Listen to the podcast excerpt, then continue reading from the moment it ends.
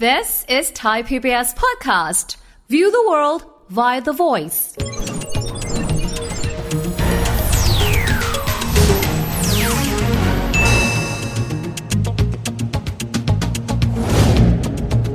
สวัสดีครับเข้าสู่เศรษฐกิจติดบ้านนะครับ วันนี้มาคุยกันถึงเรื่องของการตลาดและการขายกันบ้าง สังเกตไหมครับว่าเวลาที่ประเทศไทยเรามีเทศกาลอะไรก็ตามแต่ สิ่งนี้จะถูกหยิบยกขึ้นมาครับแล้วก็บรรดาคนที่เป็นพ่อค้าแม่ขายก็จะหยิบยกเรื่องเทศกาลนี้มาผูกแล้วก็สร้างอารมณ์ให้คนเนี่ยไปจับจ่ายใช้สอยด้วย เรื่องนี้มันฟังดูง่ายครับ แต่ตอนนี้เนี่ยในโลกที่หลายหลายๆคนขายสินค้าคล้ายๆกัน แล้วจะทำอย่างไรท่ามกลางบรรยากาศแบบนี้จะฉวยโอกาสในการขายได้มากที่สุด และสร้างความแตกต่างให้กับตัวเองได้ในเวลาเดียวกันด้วย คุยกับเราวันนี้ครับ ท่านเป็นหัวหน้าภาควิชาการตลาดคณะพาณิชยศาสตร์และการบัญชีจุฬาลงกรณ์มหาวิทยาลัย กูรูด้านการตลาดของบ้านเรา ผู้ช่วยศาสตราจารย์ดรเอกพัทรธนกุลอาจารย์สวัสดีครับ พี่วิทย์สวัสดีครับ นี่ต้องดีใจมากนะครับ เพราะว่าวันนี้เราได้คิวทองของกูรูการตลาดตัวจริงมาคุยเนี่ย นดีได้มาเจอกันครับ อ่าฮะมากับเทรดมาร์คต้องใส่เวสด้วย ครับ อาจารย์ผมถามอย่างนี้ เรื่องซื้อของตามเทศกาลอันเนี้ยมันเป็นเฉพาะ Thailand only ไหม ไม่ครับ บ้านเรา ไม่ครับ ทุกเทศกาลเลยนะ มาซื้อหมดเลย อาจารย์ ครับ ว่าไม่ใช่ ไม่ครับ มีประเทศอื่น ๆ ที่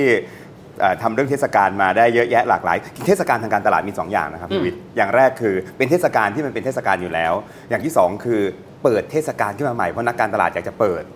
อ่า เช่น เทศกาลที่เป็นเทศกาลอยู่แล้ว ตรุษจีนอ่าสงกรานต์อันนี้เทศกาลอยู่แล้ว ครับ แต่ว่ามันก็จะมีเทศกาลเช่น 11 11 อ่าโอเค อันเนี้ย อันนี้เปิดน่านฟ้าใหม่ของเทศกาล แดเนียลจาง อืม ซีอของอาลีบาบา ครับ คือสมัยก่อนเนี่ยเป็นเบอร์ 2 รองจากแจ็คหมา ครับ ก็คิดได้ว่ามันมีแต่วันคนรักกัน มันไม่มันไม่มีวันคนโสดไง โอ้ก็ริเริ่มขึ้นมาแล้วกลายเป็นเทศกาลที่ทุกคนติดไปด้วย 1 1 1 1 คือ 11 11 นั่นก็เลยกลายเป็นเทศกาลสำหรับคนที่อยู่เดี่ยวเดี่ยวๆซื้อ โอ้ ให้ตัวเอง แล้วก็แถมบูมเปรียงปร้างเลยนะ น่ากลัวมากเลย เคยเอ่อปีที่ผ่านมาเนี่ยคู่แข่งเขาช้อปปี้ขนาดคู่แข่งก็ได้ประโยชน์ไปด้วยนะครับช้อปปี้เนี่ยได้ยอดขายไป 36,000 ล้านบาทใน 24 ชั่วโมง โอ้โห แต่ตัวเขาเองคืออาลีบาบาเนี่ยเคยขึ้นไปถึง 2 ล้านล้านบาท ใน 24 ชั่วโมง ไม่เคยเชื่อ อาจารย์ที่ที่ผมถามงี้ ในแง่แมคานิกคนเราในยโดยปกติเราซื้อของเรามักจะเชื่อว่าเราซื้อด้วยฟังชั่น a ลแวลูเนาะ ครับ อันนี้มีคุณค่าเราก็ซื้อ แสดงว่าเรื่องแบบนี้มันมันเกี่ยวข้องกับอารมณ์เหรออาจารย์ทำไมทำไมเราก็ซื้อช่วงเวลาไหนก็ได้ทำไม ถึงเวลาปั๊บต้องวิ่งเข้าไปซื้อของณเวลานั้น เฮียวิทย์เวลาคนมีความรัก อืม เรามีความสุข ครับ ความรักเนี่ยทำให้เราตาบอด โอเค ครับ แบบเดียวกันเลยครับ ในเรื่องของ consumer psychology คือ ครับ จิตวิทยาผู้บริโภคเนี่ยเราเรียนรู้กันมากเลยว่า เมื่อไหร่ก็ตามลูกค้ามีความสุขเนี่ยตาเราจะบอด เราจะสนุกกับการอาจ่ายใจดีอ่ะพอตาบอดใจดี ครับ ซื้อของแพงๆ ใช้เงินง่าย ใช้เงินง่าย ภาษาวิชาการบอก price sensitivity ต่ำ ไม่อ่อนไหวต่อกับราคาละ ครับเห็นเท่าไหรแพงเอาอย่างเช่น ไปไปเดทกับแฟนอย่างเงี้ย ครับ อาหารมื้อละห้าพันโอ้ยได้ ถ้ารักกันใหม่ ๆ นะ ว่าฉันพูดถูกอะ นะ เหมือนตอนคริสต์มาสเลยนะ จริง ๆ ก็ไม่จำเป็นแต่ทุกคนก็รู้สึกว่าวินาทีแห่งการเฉลิมฉลอง ครับ ดูมีความสุขก็ไปจ่ายเงินกัน ใช่ แล้วมีการศึกษากันจริงจังในห้องทดลองนะครับ ครับ ว่าเมื่อไหร่ก็ตามที่คนมีความสุขอยู่ คนจะเผลอจ่ายเงินเยอะขึ้น หัวจานแต่ก่อนเราไม่เคยรู้เลยนะ โอ้โห แล้วเขาได้รับอารมณ์ด้วยการที่เอาเทศกาลมาเยอะ ใช่ แล้วพอเล่นกับเทศกาลก็มีคนสงสัยว่าทำไมเทศกาลถึงคนยอมจ่ายเยอะขึ้นมันเป็นช่วงแห่งความสุขครับ ๆ ครับ ครับพอมีความสุขปั๊บแล้วก็ทีนี้นักการตลาดเองก็เลยหาเหตุผล เช่น อืม อย่าซื้อให้ตัวเองคนเดียว ซื้อให้ลูก ซื้อให้แม่ ซื้อให้เพื่อน ซื้อให้พ่อ การขายการขายหนึ่งหนึ่งชิ้น จึงกลายเป็นขาย 5 ชิ้น 6 ชิ้นได้ ครับ ครับอาเพะฉะนั้น จารย์อันนี้เนี่ยมันเป็นเฉพาะชาวเอเชียเหรอไหมอ่ะสมมติเราเห็นนะฮะตรุษจีน ครับ นะฮะสมมตินะอ่าบ้านเราก็มีสงกรานต์ ครับ นะครับ ก็เป็นปีใหม่แบบนี้เป็นต้น ชาติอื่นบ้างอาจารย์ลองยกตัวอย่างได้ไหมว่ามีชาติไหนที่ถูกกระตุ้นได้ง่ายๆแบบนี้ คือเมื่อกี้ อัน เรา นี้ คุย ทุกมวลมนุษยชาติเป็นหมด ใช่ เป็นหมดครับเอ่อจีนเนี่ยเมื่อกี้บอกไปแล้วเอเชียอยู่ ครับ อินเดียเนี่ยเรื่องเฟสติวัลเป็นเรื่องใหญ่มากของคน อ๋ออิ อินเดีย ซื้อกันปีที่แล้วเนี่ยงานใหญ่ของอินเดียเนี่ยเฟสติวัลของเขาเนี่ยยอดขายขึ้นจากปกติไป 20 เท่าโดยประ โอ้ มาณ โห เออแต่ว่ามากกว่านั้นคือ อันเนี้ยเป็นเด็กๆ คือฝั่งเอเชียนี่มาทีหลัง เราต้องยอมรับว่าฝั่งอเมริกายุโรปทำการตลาดมายาวนาน อืม Boxing Day Black Friday เฮียวิทย์คงเคยเห็น อ๋อครับ คุณผู้ฟังคุณผู้ชมเคยคงเคยเห็นที่คนไปออกันหน้าร้านวอลมาร์ทพอเปิดปั๊บแล้วคนกรู อ๋อผม กั คือหนึ่งในนั้นเคยมาละอ่ะผมเข้าใจได้ เหยียบกันตายอะครับ อ่า อาจารย์ผมถามงี้การที่มันเป็นแบบนี้เพราะนักการตลาดเนี่ยเตรียมตัวในการที่จะลดราคาเอาไว้หรือเปล่า ครับ มีความหมายว่าเอาสองแรงเข้ามาบวกกัน แล้วคนส่วนหนึ่งที่เขาซื้อของด้วยเหตุผลก็เห็นว่าราคามันถูกที่สุด ครับ เขาก็เลยกลูเข้าไป ใช่ครับ มี 2 อย่างประกอบกัน อย่างที่ 1 ก็คือคนอารมณ์กำลังดี อืม ครับอีกอย่างหนึ่งคือนักการตลาดเองเนี่ยหนึ่งใส่ลดราคา อืม 2 ใส่เหตุผลที่บอกไปคืออย่าเพิ่งซื้ออย่าซื้อแค่หนึ่งซื้อเยอะๆซื้อเยอะๆครับมากกว่านั้นบางทีให้คูปอง บางทีเก็บแต้มอ่าบางทีผูกเอาไว้คูปองสมัยนี้เป็นคูปองออนไลน์ ครับ ช้อปปี้ลาซาด้าเนี่ยคือให้ตื่นขึ้นมาหยิบคูปอง อืม ได้คูปองปั๊บลดแล้วยังลดด้วยคูปองได้อีก แต่ต้องตื่นขึ้นมาให้หยิบคูปองให้ได้นะแล้วพอได้คูปองก็หาของซื้อแล้วเพราะมันมีคูปองอยู่ เข้าใจละคือ ครับ คือจุดตั้งต้นไม่ใช่อยากได้ของ ครับ จุดตั้งต้นคือใช้คูปองให้ถูก เพราะฉะนั้นเนี่ยไม่ได้เล่นกับฟังก์ชัน เทศกาลเป็นเล่นกับอีโมชัน ครับ ครับ อาจารย์ผมเชื่อว่าชายกับหญิงก็ต่างกัน ครับ ผู้หญิงนี่บางคนเรื่องคูปองนี่สำคัญมากผู้ชาย ครับ อาจจะไม่ค่อย อาจารย์พอมีเรื่องจิตวิทยาระหว่าง พฤติกรรมของผู้ซื้อหญิงชายกับเทศกาลไหมครับ คืออิโมชันทำให้คนมีความสุขและจ่ายเงินได้หมด แต่ถ้าเป็นผู้ชายเนี่ยส่วนใหญ่จะพยายามพูดถึงตัวเลขมากกว่า ไม่ได้เป็นไม่ตัวเลขนี่ไม่ใช่ฟังก์ชันนะครับ ตัวเลขก็ยังเป็นอิโมชันนะครับ ครับ เวลาคุยเนี่ยจะบอกว่า เอ๊ะถ้าสมมติว่ายังไงก็ต้องซื้อของขวัญให้อยู่แล้ว มาซื้อตอนช่วงนี้เนี่ย จริง ๆ แล้วมันลดราคาลงมันก็ถูกลงนะอ่ายังไงต้องซื้อของแต่งรถอยู่แล้ว ยังไงต้องซื้ออยู่ในอนาคตอยู่แล้ว มาซื้อตอนนี้ซะเลยดีกว่าอ่า จะกลายเป็น mathematician ซะงั้น ครับ เป็นนักคณิตศาสตร์ไป ครับแต่จริง ๆ มันคืออิโมชันครับ มาเร้า ครับ อารมณ์ให้ซื้อเร็วขึ้น แต่ใช้ตัวเลขเยอะหน่อย อันเนี้ย ครับ ผู้ชายเป็น นะครับ อาจารย์ทีนี้ถามเพิ่มเติมอย่างนี้ จริง ๆ นะพอเทศกาลปั๊บมีความหมายว่าคนที่เขาขายสินค้าประเภทเดียวกัน ครับ ก็ enjoy เหมือนกัน ครับ สินค้าเหมือนกันก็ใช้แบบเดียวกัน ครับ และอะไรล่ะครับ เป็นปัจจัยที่ทำให้คนคนหนึ่งสามารถทำการตลาดได้ดีกว่าอีกคนหนึ่งไม่ว่าจะเป็นในช่วงเทศกาลก็ดีหรือในช่วงที่ไม่ใช่เทศกาลก็ดีครับ ใครเริ่มต้นที่สินค้าจะกลายเป็นคนทั่วไปที่เขาทำกัน อ่า ใครเริ่มต้นจากลูกค้าจะชนะ โอเค หลักการคือถ้าเราเข้าใจลูกค้าว่าเราจับลูกค้ากลุ่มไหนจะมีประโยชน์หลายอย่างนะครับ ครับ อย่างทีหนึ่งคือเราจะแตกต่าง อืม สองคือเราจะควบคุมต้นทุนได้ โอเค เฮียวิทย์ยกตัวอย่างเช่น ผมจับลูกค้ากลุ่มครอบครัว ปีนี้ปีมังกร อืม ตรุษจีนต้องมังกรทอง แล้วถ้าจะทองต้องทองทั้งครอบครัว ผมทำโปรโมชั่นชุดที่เป็นชุดเหมือนชุดคู่ ชุดครอบครัวเอามีหลายๆไซส์แต่เป็นชุดเดียวกันซื้อทีซื้อสี่ตัวอย่างเงี้ย โอ้โห แต่ก่อนเสื้อคู่นี้เก๋แล้วนะอาจารย์นะครับ อันนี้สี่คนเลย ใช่ครับ การทำแบบนี้เนี่ยเราก็จะไม่ไปสเปะสปะ เช่น ตกแต่งด้วยมังกร ใช้สีแดง คือเรารู้ว่าเราจับครอบครัว เราก็โฟกัสที่สินค้าที่เป็นครอบครัวอย่างเดียว ครับ แล้วก็ทำโปรโมชั่นในเรื่องนี้ ลดต้นทุนด้วย ครับ อจะไม่สเปะสปะ และมากกว่านั้นคือจะแตกต่างด้วยนั้นเริ่มต้นจากลูกค้ากลุ่มเป้าหมาย ครับ อย่าไปเริ่มต้นจากสินค้าว่าจะเอาอะไรมาขาย อื ครั ม บ อันนี้ค่อนข้างเข้าข่ายเป็น psychology นะอาจะเป็นจิตวิทยา เป็นเรื่อง storytelling ที่พยายามโยง ครับ เรื่องที่มีของเทศกาลเข้าไปกับเรื่องความต้องการ อยากให้อาจารย์เล่าตัวอย่างที่อาจารย์คิดว่าน่าสนใจและน่าจะเป็นเอ่อบทเรียนที่ดีสำหรับคนที่เขาต้องค้าขายท่ามกลางบรรยากาศที่คนซื้อค่อนข้างเยอะแบบเนี้ยครับ คือปีนี้เป็นปีมังกร ดังนั้นเนี่ยการเล่นกับประเด็นเรื่องมังกรเนี่ยใช้ได้อีกเยอะมากเลยครับครับมังกรบางคนบอกอยากจะทำให้ครอบครัวของเรากลายเป็นครอบครัวของมังกรทองอ่า อืม ปีนี้จะได้เจริญรุ่งเรืองและประสบ ครับ ความสำเร็จกันทั้งครอบครัวเล่นได้ครับครับ หรือบางทีถ้าไปดูตามโหราศาสตร์มีคนบอกปีนี้มังกรไม้ เออ ก่อน เออ ไม้ครับ ก็บอกว่างั้นก็ต้องซื้อของในปีมังกรนี้ มาซื้อเอ่อต้นไม้สวยๆ ใส่ไว้ที่บ้านรดน้ำพรวนดินมังกรไม้จะได้เติบโต โอ้ อ่าตอนนี้เนี่ย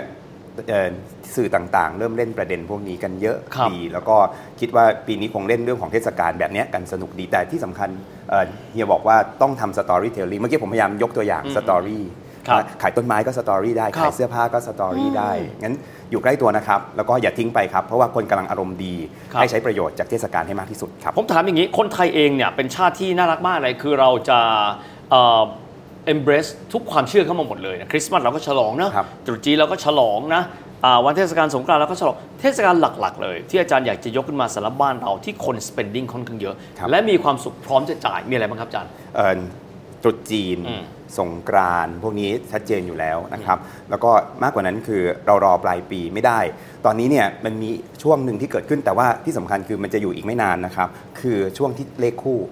1 1 2 2 3 3 4 4 คือวันที่ 1 เดือน 1 วันที่ 2 เดือน2พวกนี้เป็นเทศกาลทางการตลาดทั้งสิ้น ครับ แล้วเล่นได้ทุกเดือน โอ้ครับ ท่านอย่าปล่อยทิ้งไปมันเล่นได้นะครับ ไม่ต้องรอ 11 11 ไม่ต้องรอ 12 12 ตอนนี้เล่นกัน แต่ว่าทำแบบนี้สักพักหนึ่งคนก็จะเบื่อ เดี๋ยวก็จะมีของใหม่มาอีก การตลาดมาสนุกตรงนี้คือของเก่ามันจะเก่าเร็วมาก ต้องติดตามและหาเรื่องใหม่ ๆ เล่นตลอด อายุของทฤษฎีการตลาดเหล่านี้สั้นลงอาจารย์จะว่าอย่างนั้สั้นเดี น ยวครับ ครับ อาจารย์ท่ามกลางบรรยากาศที่คนมีกำลังซื้อค่อนข้างน้อยลง ครับ นะครับ อาจารย์มองว่าอะไรน่าจะเป็นกุญแจดอกสำคัญในการที่คนที่เป็นนักการตลาดนักการขายต้องคำนึงถึงครับ ผมคิดว่าการเข้าใจข้อมูลลูกค้า อืม มีความสำคัญมาก ครับ ข้อมูลของลูกค้าเนี่ยครับท่านอยากเข้าใจแค่อายุเพศอาชีพระดับรายได้ ให้เข้าใจเพิ่มเติมอีกประมาณ 2 อย่าง คือ1ไลฟ์สไตล์เฮียวิทย์อาจจะมีไลฟ์สไตล์ในเรื่องของเออความชื่นชอบประวัติศาสตร์ อืมอืม เวลาที่พูดถึงเรื่องของอะไรที่มันเป็น good old days เฮียวิทย์จะตาวาว ถูกต้อง ครับ ผม เข้า เอ ใจ ง ละ เป็นคนที่เป็น adventure lovers ใครมาชวนไปเที่ยวอะไรแบบสนุกสนุก ครับ เป็นผจญภัย เชิงผจญภัย ชอบชอบะโดยที่ไม่ได้ดูว่าตัวเองอายุเท่าไหร่ เพศอะไร แต่ ครั ผ บ มเป็น adventure lovers การรู้ไลฟ์สไตล์จะทำให้เราสร้างสีสันทางการตลาดได้ดี ครับ ครับ อีกอันหนึ่ง โอเค คือ behavior อืม ครับ ดูพฤติกรรมการซื้อว่าเขาซื้ออะไรบ้างใน อืม อดีตทำไมถึงสองอย่างนี้สำคัญ มันเอาไปยิงแอด มันเอาไปทำรีทาร์เก็ตติ้งทางดิจิตอลมาร์เก็ตติ้งได้ง่ายมาก แล้วมันจะยิงเข้าไปหาคนที่ถูกกลุ่มครับ ครับ ไม่งั้นเนี่ยพอเราโปรยอะไรขึ้นไปบนออนไลน์แล้วยิงแอดผิดเนี่ยมันเหมือนตำน้ำพริกละลายแม่น้ำชีวิตมันหายไปเลย อืม ครับ โอ้โห อันนี้น่าสนใจครับอาจารย์ ทีนี้ผมมาในเรื่องของการสื่อสารการตลาดบ้าง ต้องยอมรับในยุคปัจจุบันก็จะมีองค์ประกอบซับซ้อนมากขึ้นนะครับ ครับ เช่นการมีอินฟลูเอนเซอร์นะครับ เช่นการสื่อสารสินค้าแบบเดียวกันเลย ครับ ถ้าซื้อกับคนที่ดูมี exposure เยอะ ถึงแม้จะราคาแพงกว่า ก็ยินดีที่จะซื้อ ครับ ตรงนี้สำคัญขนาดนั้นแล้วบางคนบอกว่าเราไม่ใช่อินฟลูเอนเซอร์แล้วเราจะขายอย่างไรล่ะครับอาจารย์ อ๋อจริง ๆ แล้วเราไม่ใช่อินฟลูเอนเซอร์เนี่ยมันมีหลายทางครับ คืออย่างที่หนึ่งคือเราก็ไปจ้างอินฟลูเอนเซอร์ อ่ะ โอเค ครับเราไปจ้างอินฟลูเอนเซอร์การจ้างอินฟลูเอนเซอร์ปัจจุบันเนี่ยไม่ใช่ติดต่อไปทีละคนแล้วนะครับ เรามักจะเข้าไปในแพลตฟอร์ม เข้าไปแพลตฟอร์มปั๊บเนี่ยหลาย ๆ ที่เช่นเทลสกอร์เข้าไปปั๊บเราจะไปเลือกประเภทอินฟลูเอนเซอร์แล้วเราก็จะจ้างผ่านแพลตฟอร์ม แพลตฟอร์มจะไปจ้างแทนเรา เพราะเราคุยกับทุกคนไม่ได้เราไม่รู้จักอินฟลูเอนเซอร์ทุกค โอ้ น ครับ ครับการทำแบบนี้เนี่ยแพลตฟอร์มจะถามมาทันทีว่าอยากได้อินฟลูเอนเซอร์ที่เน้นไลฟ์สไตล์แบบไหนเห็นไหมคุณเฮวิต ชัดเจนเลย ใช้ลูกค้าเป็นตัวตั้ง ครั ดู บ ไลฟ์สไตล์เขาเป็นตัวหลัก จากนั้นวางแผนในการสื่อสารการตลาดและการเข้าถึงให้เหมาะสมกัน สินค้าบางอย่างไปอยู่กับอินฟลูเอนเซอร์ถึงเขาจะดัง แต่ว่าเขาตลกไป ไม่แมทช์กับ ไม่ สิ่งที่ match ไม่แมทช์กับไลฟ์สไตล์ผู้ซื้อ ครับ แต่ในทางกลับกันบางอันเครียดไป สินค้าบางอย่างมันเน้นสนุกไม่เน้นเครียด ไปอยู่อินฟลูเอนเซอร์คนตามเยอะแต่เครียดก็ไม่ได้ ไม่แมทช์กันอีก ครับไลฟ์สไตล์ยิ่งสำคัญมากเลย ครับ ในยุคปัจจุบันครับ ครับ อย่างที่หนึ่งคือไปจ้างแต่อย่าจ้างเอง อย่างที่สองคืออินฟลูเอนเซอร์เป็นแค่เครื่องมือหนึ่งทางการตลาดเท่านั้น อืมอืม มีเครื่องมืออีกหลากหลายเครื่องมือมากดิจิตอลมาร์เก็ตติ้งวันนี้การใช้ AI ช่วยมันช่วยเยอะมากนะครับ ครับ เช่นผมใช้ AI Chatbot เฮยวิทนอนหลับ ปล่อย AI Chatbot คุยกับลูกค้าไป ตื่นเช้ามาเขาปิดการขายเอายอดขายมาหมดแล้ว ลูกค้า โอ้ ยังไม่รู้ด้วยซ้ำว่าคุยกับใคร โอเค คุยกับ ครับ บ อทครับ โอเค อาจารย์ผมผมยังไงก็ตามอีกส่วนหนึ่งที่อยากให้อาจารย์ทิ้งท้ายไว้ เมื่อสักครู่อาจารย์บอกว่าการเข้าใจลูกค้าคือสิ่งสำคัญ ครับ ปัจจุบันคนรู้ว่า Data มีมากมาย แต่หยิบออกมาใช้ไม่ได้ ครับ ไม่รู้ว่าลูกค้าสไตล์ไหนอย่างเมื่อสักครู่อาจารย์นิยามตัวเองได้ว่าเป็นประเภทชอบผจญภัย อาจารย์นิยามผมเป็นคนชอบประวัติศาสตร์ แต่คนที่อาจจะไม่ค่อยถนัดเรื่องการนิยามว่าลูกค้าแบบไหนคือลูกค้าเรา มีข้อแนะนำกับการใช้ Data กับการเชื่อมโยงเข้าใจลูกค้ายังไงได้บ้างครับ ครับ ถ้าต้องถามลูกค้าเอ่อถ้าไปถามลูกค้าว่ามีไลฟ์สไตล์ยังไง ลูกค้าคงงงหน้าดูอะไรตายนะ เออเออ แต่ว่าต้องถามลูกค้าว่าว่างๆทำอะไร อ๋อ คือคนเนี่ยไม่ค่อยว่างนะครับ ครับ แล้วถามว่าว่างๆทำอะไรเออเราจะเจอว่าไลฟ์สไตล์เขาเป็นยังไง โอ้เคลียร์โอเค เท่านี้เองครับ แล้วเก็บข้อมูลพวกเนี้ยเอามาใช้ในการทำตลาดได้เยอะมาก สุดยอดมากอาจารย์เป็น 13 นาทีที่มีคุณค่ามาก ๆ โอกาสหน้าเดี๋ยวเรามาคุยกันใหม่อาจารย์ ได้ครับ วันนี้ขอบคุณอาจารย์มากนะครับ ครับ ขอบคุณมากค สวัสดีครั รับ บ ถ้าเกิดท่านใดนะครับมีความสนใจเนื้อหาสาระทางเศรษฐกิจก็ดี การตลาดก็ดีรวมถึงกระทั่งการขายนะครับ สามารถติดตามได้นะครับ ที่เพจสารดีไทย PBS หรือว่าทุกช่องทางเลยของไทย PBS สำหรับวันนี้เวลารายการหมดลงแล้วนะครับ แล้วพบกันใหม่ สวัสดีครับ